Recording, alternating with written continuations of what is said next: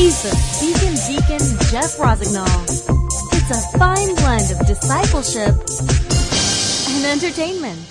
Truth is here. Uh, good morning, Father. I truly ask that you get me out of the way, that your truths, the Word of God, would be lifted up, that through the power of the Holy Spirit we would understand and obey. Thank you, Jesus. Amen. At this time, we're going to talk about God. We're going to study the Scriptures. Now, the important thing about the Bible is that, first of all, I, we want to take all our preconceived ideas about religion and throw them out the door. And hopefully they'll burn in hell. We don't want to hear about religion. We're here to learn about Jesus. We want a relationship with Jesus. We want the purpose and meaning of life to be fulfilled in us through Jesus, right? That's what it's all about. This story, even though it's a topical sermon series, it's on biblical truth. And that biblical truth, first of all, is something of the big fancy term is called meta narratives. You ever heard of that? Does anyone know what it means? Big story. Meta, big, and narrative is a story, right? The books, the type of meta narratives we're talking about, the Bible is full of meta narratives. Now, let's keep this in mind. To say the Bible's full of stories or meta narratives, major stories that go throughout the different books, is a miraculous statement. Because unlike any other religious book out there, the Bible has 40 different authors from different countries, different times that took over 1400 years to write. And yet the stories are there, jumping through book after book, hundreds of thousands of years. No, no way did a human just write that down. If you want a book of evil, you read the book of, of the Quran. Read the Quran if you want a book of evil. All right? Go read the Hindu books if you want books of man made wacky religions and millions of gods and elephants with 20 arms and you want all that weirdness, go somewhere else. If you want the truth, the creation of the universe, the meaning and purpose in life, and mer- the miracles of the scripture itself, it's the Bible. There is no way that book could be what it is if it was merely written by humans. You can't say that. Okay? So in that meta narrative, the one particular story arc we're going to look at is reflected or resonates in cultural books now. There's a popular type of book genre. You know the fancy term genre? We say that all the time, don't we? No, we don't. There's a type of books type, type of books that lots of people like to read and have been making lots of money off the movies. They're called young adult books. All right? And young adult books have a certain arc to them. And when we consider them, all these art bo- uh, books from Harry Potter, The Hunger Games, The Maze, uh, Chronicles of Narnia, all these books have a certain story arc, and we're going to look at the chapters in a minute. But they're popular with young people because usually teenagers, when they're becoming teenagers, they're moving away from their adults. They're starting to own their own beliefs, right? And deciding if they're going to believe what their parents believed. And they're moving into this new world and they're deciding and exploring what does this really mean? Why are my parents getting up and going to work and coming home? What's this daily cycle, this daily grind about? Right? They're questioning things. It's an awesome time to, for youth ministry, that's an awesome time to talk to kids. Because unfortunately, the, the one time when they should be listening carefully to their parents, if they have Christian parents, they're not right? They usually that's when they doubt everything. And usually if they don't get certain questions answered before they go to college, right? And we got people at college, then they get these professors who just think they know it all, right? And then they come down with all their snooty woody, they hate God nonsense and dump it on our kids, right? So we got to train and equip them. But the story arc I'm going to talk about here, we'll go into the chapters, is part of that story arc is losing friends and then gaining friends. So we all remember this fella, right? Harry Potter. Now remember, he lived in the in the uh, stairwell of the Muggle family, and um, nobody liked him. He was the outcast. He didn't fit in, and and that's and this is what resonates more with the kids. This isn't just the wizardry, what you know, which was bad or whatnot, biblically bad, but it was the fact that here's a kid not feeling he fits in, or all the people around him, you know, it's just a depressing, miserable life. He gets this invitation, he goes to this new world, and he gets all these new friends who are like him. Oh, wow, right? They're like him, but they're different. How about this uh, girl coming up here? Come on, show yourself. All right, you all know who she is with her bow, right? Touring, touring, right? She, choing, choing. She goes to, she she uh, protects her sister by taking her place in these war games where teenagers fight to the death, and sometimes it's not just teenagers. And she gets friends where she wouldn't have hung out with them before. These two, even though they were in the same uh, village, were different social classes, and they didn't really connect. All right. So then they, they come, now they're all in this fight in the game, and as the stories develop, they're all joined together doing war. And I don't know all the complications. I barely handled the first movie. All right. So, but here's the big idea in general. Let me give you the overview. First is the daily grind of life, right? And that's usually what teens are thinking about. Ah, well, yeah, ah, gotta do all this. Gotta. Then there's the invitation. You just can't say no. For a Christian, you can't say no to God because saying no to God is not an ability. All right? And we'll talk about the zombies out there a little later. But then once you come to Christ, you discover that there's a whole new world and there's a spiritual world and it's like, whoa, and like the lights turned on. My favorite movie, The Matrix, right? They tell him take the green pill or the blue pill. If anyone remembers that, he takes the pill and all of a sudden, whoa, a whole new world, right? That is not an allusion to drugs, all right? So then, then discovering the Great War and realizing that you're part of it. Harry Potter goes to his new world and all of a sudden there's a bad guy he didn't even know. Didn't even know there was a guy out there who solely wanted to get him and he didn't even do anything, right? There's a bad guy out there wants to get you. But you are special, you have a special call, and you have, you're specially equipped. Good. And uh, that's part of the big story. Then um, your old friends begin to leave you. They begin to separate. Old friends want nothing to do with you. For Christians, that's really true because your old friends want to live a certain way. You're walking this way. You got friends, you got family that say you're crazy you know, and they actually will tell you don't go that way. And even if you don't, even if you're not mean to them, even if you're just going and trying to be better, they consider that a betrayal, even with family. And now, chapter 7 is you discover new friends who are special too, right? And then, of course, chapter 8 is embrace the purpose and call, and then, you know, then you go on to book 2 or 3 or whatever. But this story arc is in all those young adult narratives. This whole story arc is always there. And in that, the individual, the main character, finds meaning and purpose for why they exist. So last week we talked about losing your friends.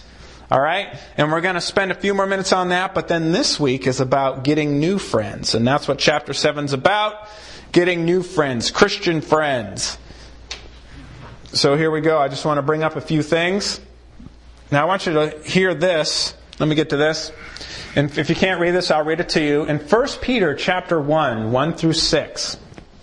Listen to these amazing words. If this isn't out of one of these novels, you know, this is the crazy thing is you you read uh, fantastic stuff out of those fiction novels, but what you're about to read is factual truth. It is truth. It is not my opinion. So let's make sure we get that out of the way. This is Peter who was with Jesus. This is what he says Peter, an apostle of Jesus Christ, to those who are elect, exiles of the dispersion in Pontus, Galatia, Cappadocia, Asia, and Bithynia. So let me stop right there. To those who are elect, God goes through and grabs people who want to go to hell, people who hate God he grabs them and he saves them despite them. Yeah, I know you want to go to hell. I'm going to save you. John chapter 3, born again. It says it even in 1 Peter, born again. Bam! And he starts rescuing people and preparing them for a new life for his service and glory. And now these are exiles, which means these are Christians that the government came down on them and said, stop being a Christian. and they were all exiled or their homes were destroyed. He's writing to them. Right?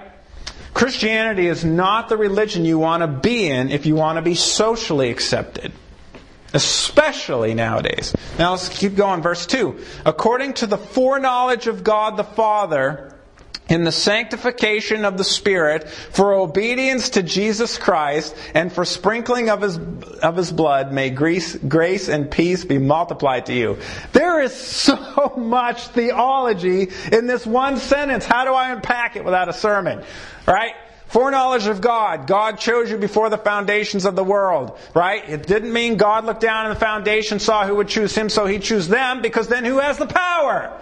You do. It's in your pocket. No, God chose before the creation of the world. And then He sanctified us. Sanctified means set apart. God's grabbing you, puts the Holy Spirit in you, makes you born again, pulls you out. Got it? That's pretty cool. Because, yay, it's not dependent on me. Right? And why did He do it?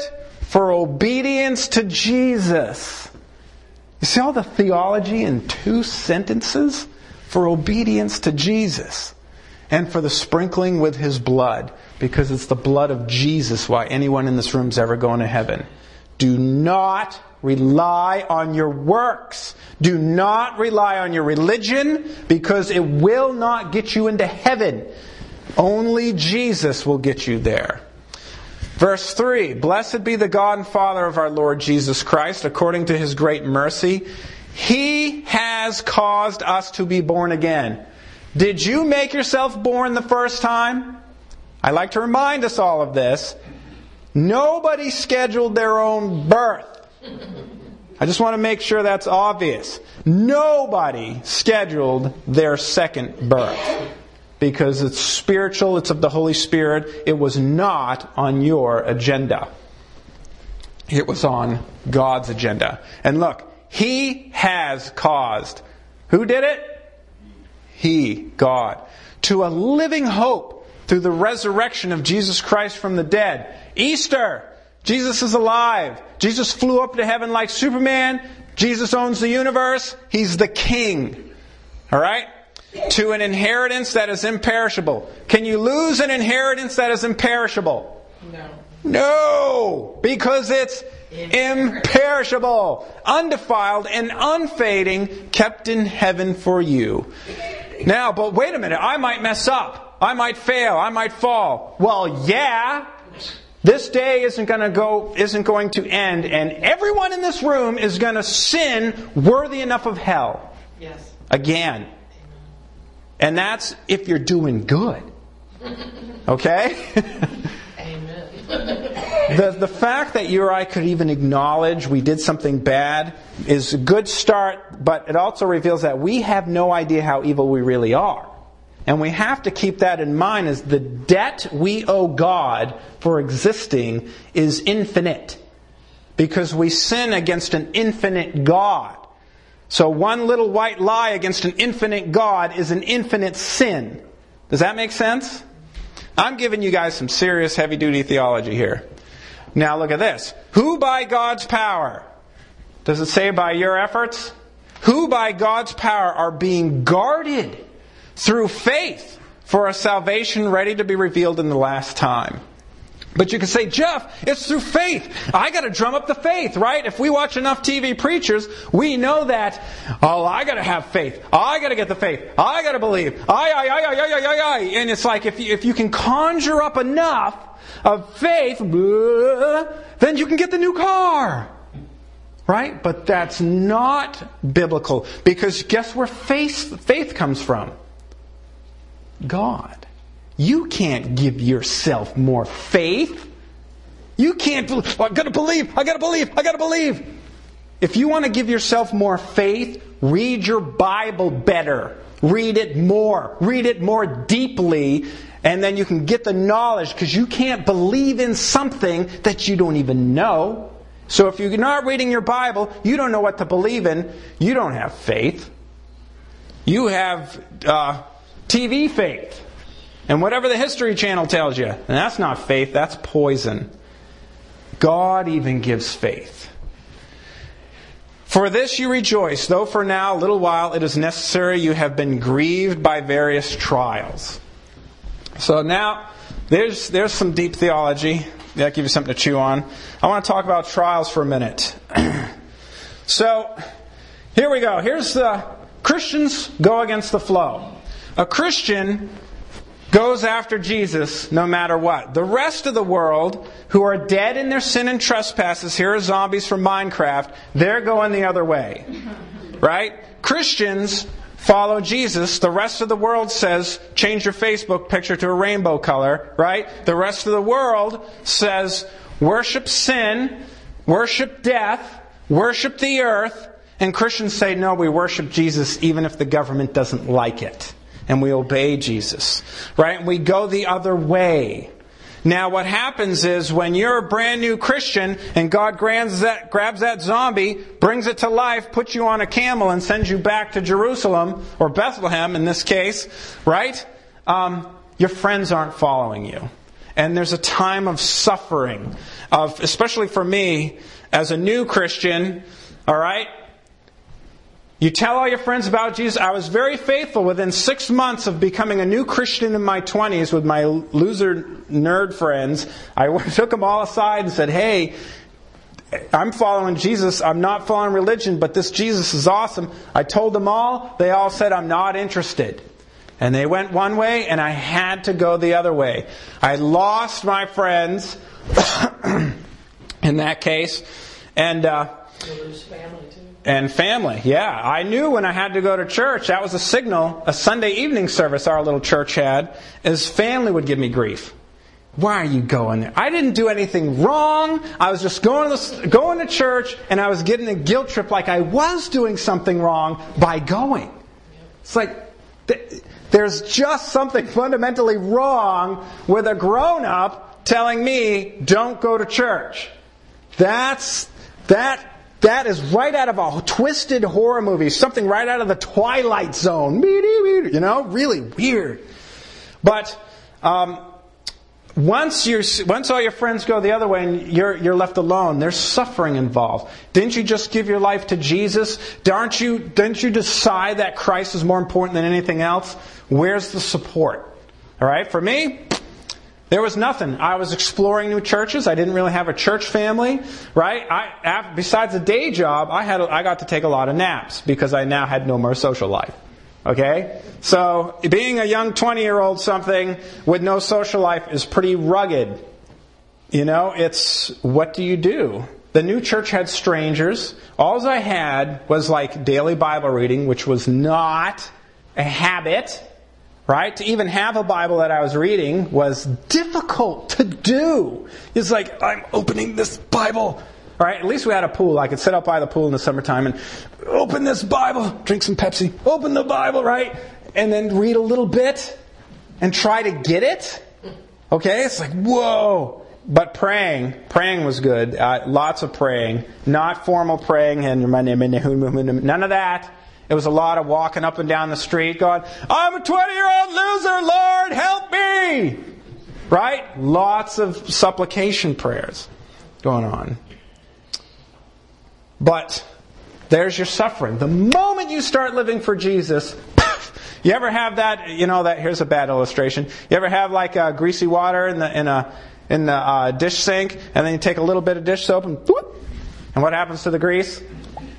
Right? That's what happens when you become a Christian. Everyone around you goes, Whoa! And they run away from you. Okay? That's true. um, but one point I thought was interesting is I went to visit a friend in New Hampshire. Now, from Maine to New Hampshire, although they're close states, it's not like here where you have to drive through three states just to go to the store to go to New Hampshire was a four or five hour ride, and for a Mainer, I might as well have been going to the other side of the world. So I went and visited a friend, then went to church that Sunday, and I, I had no idea people other than in my small community believed the same things about the Bible. I didn't realize there were Christians in even other states. I thought I, I was kind of concerned. I was, I didn't even trust the Bible fully. And did it really mean what it said? And was I reading a, a safe translation? I'm telling you, this was not an easy path to walk for Jesus. Because no grown up anywhere could I trust, ever trusted, who was telling me the history of the scriptures. I didn't know there was 2,000 years of church history to back up those scriptures. I didn't know that. It was very scary. And then to go to a church and it's like, what I was reading, they were reading, and they were getting the same conclusion I was getting. I'm like, whoa, that's, God's big. He's in New Hampshire. This is amazing. Okay? There's, there's a lot of, uh, lot of scary growing. And sometimes there's boredom because there is no social life around you. But God sends us into the church. Now, uh, why trials for baby Christians? If you live for Jesus, your life will get more complicated. So I two just fellowshipping this morning. Two guys come up talking about busy schedules. I know. I got busy schedules too. Crazy busy schedules. It's a it's an amazing blessing, and if I manage it well, it's going to be a great blessing. If I don't manage it well, it's going to drive me nuts. All right? 1 Peter 1 7. So that the tested so that the tested genuineness of your faith more precious than gold that perishes though it is tested by fire, may be found to result in praise and glory and honor at the revelation of Jesus Christ. Why do Christians suffer? It's to test your faith. It purifies us. It purges us. It makes the, it makes the most important things the most important. And it, the only reason this works is because we're so sinful. The scripture also says it's better to be in the house of mourning than in the house of, of pleasure or party time. Because a sinner, unfortunately, needs discipline, needs pain to grow up in Christ. Okay? And that's what God's after. He's after our hearts. All right, 1 Peter 1 8 through 23. Though you have not seen him, you love him. Right? I mean, I have not seen any weird uh, visions of Jesus, but I know that if if I was to move to Timbuktu tomorrow, Sunday I would find a church to be in there because I love Jesus. I, this is not about religion. I am crazy blessed to be able to shout the Bible to people once a week, right? To be able to dig into the scriptures and give it to people. Man, that's it. That if I could do anything, it'd be talk about Jesus to people, right? I do love him. I hate religion, but I love Jesus. Can you say that? Though you do not see him now, you believe in him and rejoice with joy that is inexpressible and filled with glory, obtaining the outcome of your faith, the salvation of your soul. Having purified your souls by your obedience to the truth for a sincere brotherly love, love one another earnestly from a pure heart since you have been born again, there it is again, not of perishable seed, but of imperishable, through the living and abiding Word of God. Okay? This is amazing amounts of deep, rich theology of God telling us where it's at. Okay? I'm going to move on so I don't explode your brains. Now we get so now here I am, a young Christian, and I remember telling my friend who who led me to Jesus, which was not in a church. We were sitting at at his table at his house drawing cartoon characters, and he said, and he put his hand on my shoulder. He says, "Jeff, if you want to be serious about this, you got to ask Jesus to save you. You got to yield to Christ." And I said, "I'll do it on my own time, Mister." All right, it's weird religious stuff. We're not even in church, and you're giving me religious stuff. Of course, I went home and that's exactly what I did. I prayed again. You know, I prayed once when I was 12, but at 20, 21, I prayed again and I said, okay, Jesus, I got it. This is it. This is awesome. You know, I'm, I'm for you. Take it all. Take it all. You, I belong to you, right? And then I went back to my friend and I said, listen, I did it. I prayed. But I'll tell you what I'm never going to do. I'm never going to push the Bible on anybody. I'm never going to talk about Jesus. I'm going to go hide in the woods, get a wife, and hide in the woods in a house for the rest of my life. So, uh, well, some of that came true, right? and uh, that, what he said to me is he put his hand on my shoulder and said, Sure, Jeff. Okay, just keep reading your Bible. So when you read your Bible, you come across verses like this. 1 John 3 1. See what kind of love the Father has given to us that we should be called children of God. And so we are. The reason why the world does not know us is that it did not know him. And I want to jump down to 7. Little children, let no one deceive you. Whoever practices righteousness is righteous, for he is righteous. Whoever makes a practice of sinning is of the devil, for the devil has been sinning from the beginning. The reason the Son of God appeared was to destroy the works of the devil. No one born of God makes a practice of sinning, for God's seeds abides in him, and he cannot keep on sinning because he has been born of God. Uh, by this it is evident who are the children of God and who are the children of the devil. Whoever does not practice righteousness is not of God, nor is the one who does not love his brother. Okay? Just want to highlight two things here. A Christian cannot, cannot, the free will ability to be stupid is being pulled out of you. You cannot keep on sinning because God is changing you despite you. It is not a choice. Okay? So people who are an unrepentant big sin, big sin, and they say, God's just going to let me, they're not repenting there's something else going on. Because you can't read the scripture, see God says something's a sin, and then say, well, there's nothing in your heart that's yielding to Christ, okay? But this is the one that got me, does not love his brother. Okay, so it's like, wait a minute, well, I'm not even part of a church. How can I love other Christians? Right? And, uh, how am I supposed to fulfill this command other than go find a local church? So, and I know nothing. All I knew about churches is that they were huge. They had lots of statues and lots of ceremony. Growing up as a Catholic, all right. Our pews, if you notice, are, we don't even have pews, but there's no knee things. Usually under a Catholic church, is these knee things that flip down so that after you've done communion, you can kneel. And a couple times during a service, you will kneel on these knee pads. All right. Um, it's part of the of the ritual as well. Um, but as a new disciple, I had to learn to obey God's commands and look at this pattern. See if you don't recognize maybe three of these five disciplines. Hint, hint. Uh, I had to love fellow Christians. Where am I going to find fellow Christians? Well, the most obvious place is the local church. Right. Which happens to be fellowship. Which for me led into doing ministry and even parachurch ministry. So I went from a loser, nobody, 20 year old living in my pa- parents' basement to getting involved with a local church. I remember one time, it's, it's a little bigger than this, but not much. And it was a Wednesday. I came in for the prayer meeting, right? The only 20 year old coming to prayer meeting. And I come into the back, and nobody's there. And the back is right here. And there's a door right here.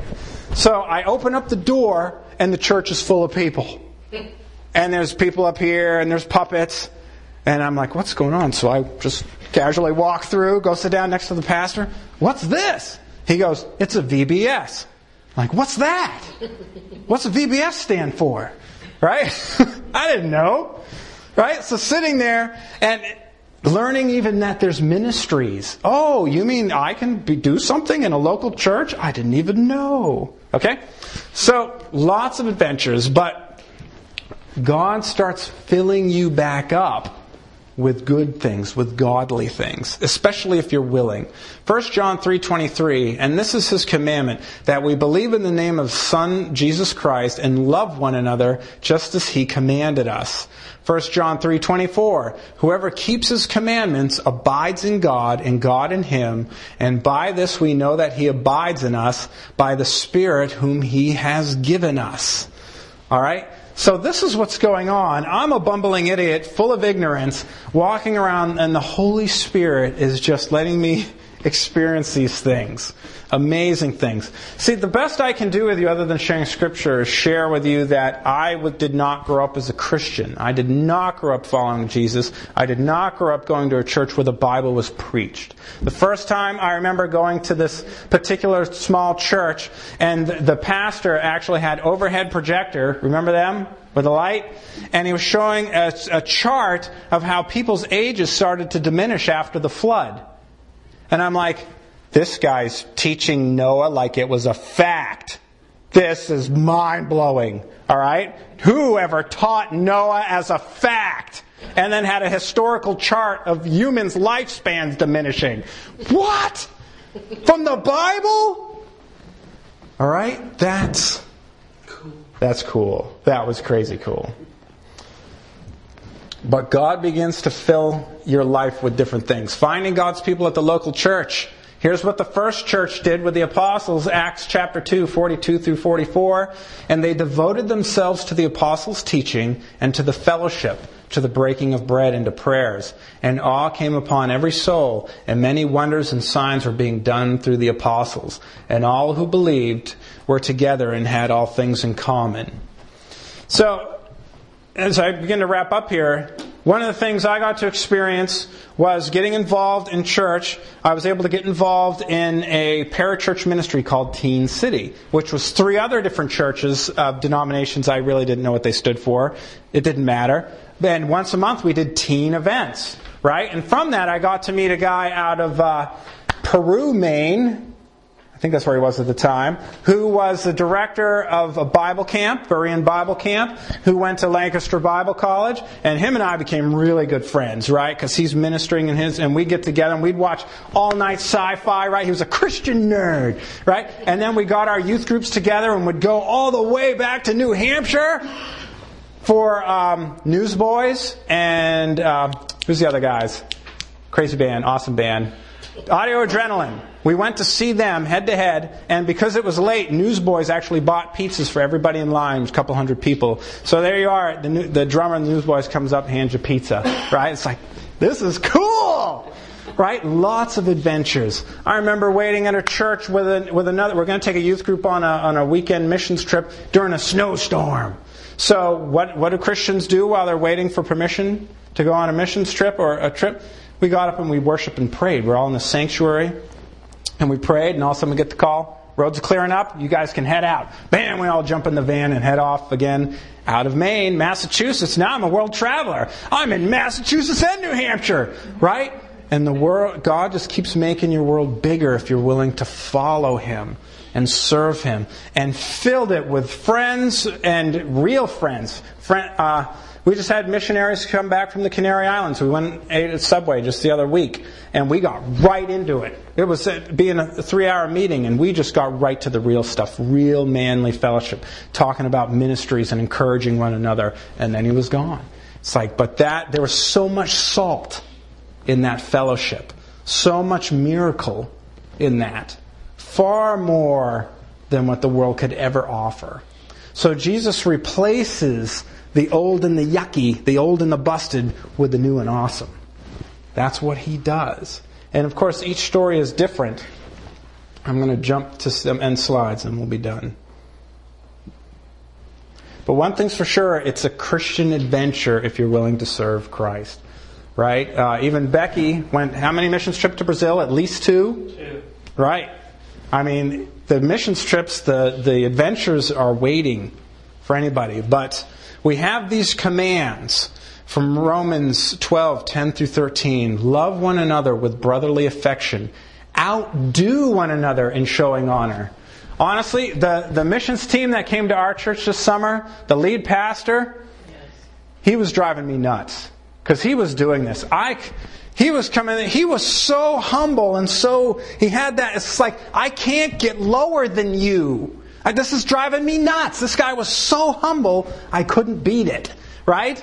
It's like, it was very uncomfortable. I'm just, the, the, the way he portrayed a servant's heart just made me really uncomfortable because he's like he's doing such a good job and that's exactly what the scripture commands us to do outdo one another in showing honor do not be slothful in zeal be fervent in spirit serve the lord rejoice in hope be patient in tribulation and pray in prayer and con, uh, constant in prayer contribute to the needs of the saints and seek to show hospitality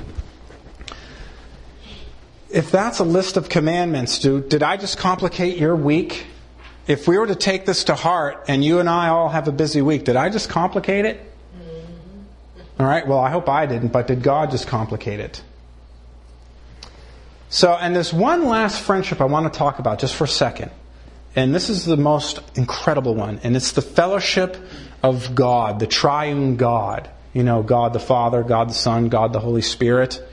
Um, and that is the relationship that drives it all. That fellowship has no equal.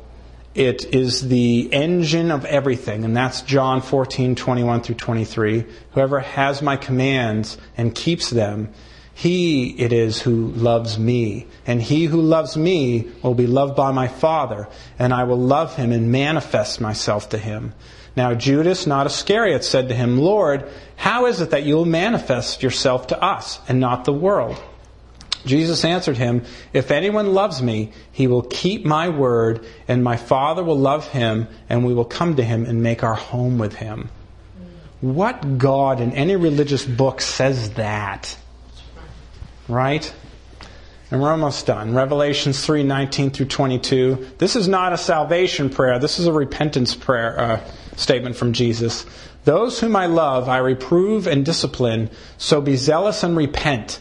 Behold, I stand at the door and knock. If anyone hears my voice and opens the door, I will come into him and eat with him, and he with me. The one who conquers, I will grant him to sit with me on my throne, as I also conquered and sat down with my Father on his throne. He who has an ear, let him hear what the Spirit says to the churches. All right? This is a call to the churches to repent. This is not an altar call. All right? Um, and of course, friends of Jesus in John 15, 11 through 16. These things I spoke to you that my joy may be in you and that your joy may be full. This is my commandment that you love one another as I have loved you. Greater love is no one than, than this, that someone lay down his life for his friends. You are my friends if you do what I command you. No longer do I call you servants, for the servant does not know what his master is doing, but I have called you friends. For all that I have heard from my Father I have made known to you. You did not choose me, but I chose you and appointed you that you should go bear much fruit and that your fruit should abide, so that whatever you ask the Father in my name, he will give it to you. Almost done. Let's talk about the Holy Spirit. John 14, 15 through 17. If you love me, you will keep my commandments. You always see that pattern. If you love me, keep my commandments. His commandments are in the Bible. We know they're in the Bible because we read them. And you will ask the Father, and He will give you another helper to be with you for how long? Till you sin next? No, forever. Even the Spirit of truth, who the world cannot receive because it neither sees him or knows him. You know him, for he dwells with you and will be in you. And we wrap up with this Father God all three. 1 Corinthians 3 21 through 23. This is the last one. Hang in there, boys and girls. So let no one boast in men, for all things are yours, whether Paul or Apollos or Cephas or the world or life or death or the present or the future, all are yours. That's, a, that's an apostle talking to the Christian church. All are yours, and you are in Christ, and Christ is God's. Understand? What the Christian inherits, where you stand at the throne of God if you belong to God. Let's pray. Father, that was the tip of the iceberg. I hope and pray through the Holy Spirit that they got it, that the folks in this room got it, and want you more than anything else, because that's all that matters in the end. Be glorified, Jesus. Amen. From Bibles websites to theology, apps to blogs, there are so many fantastic resources for Christians. Get the latest news and reviews on what is out there to help you grow in Christ. TheSpeakingDeacon.com. Truth is here.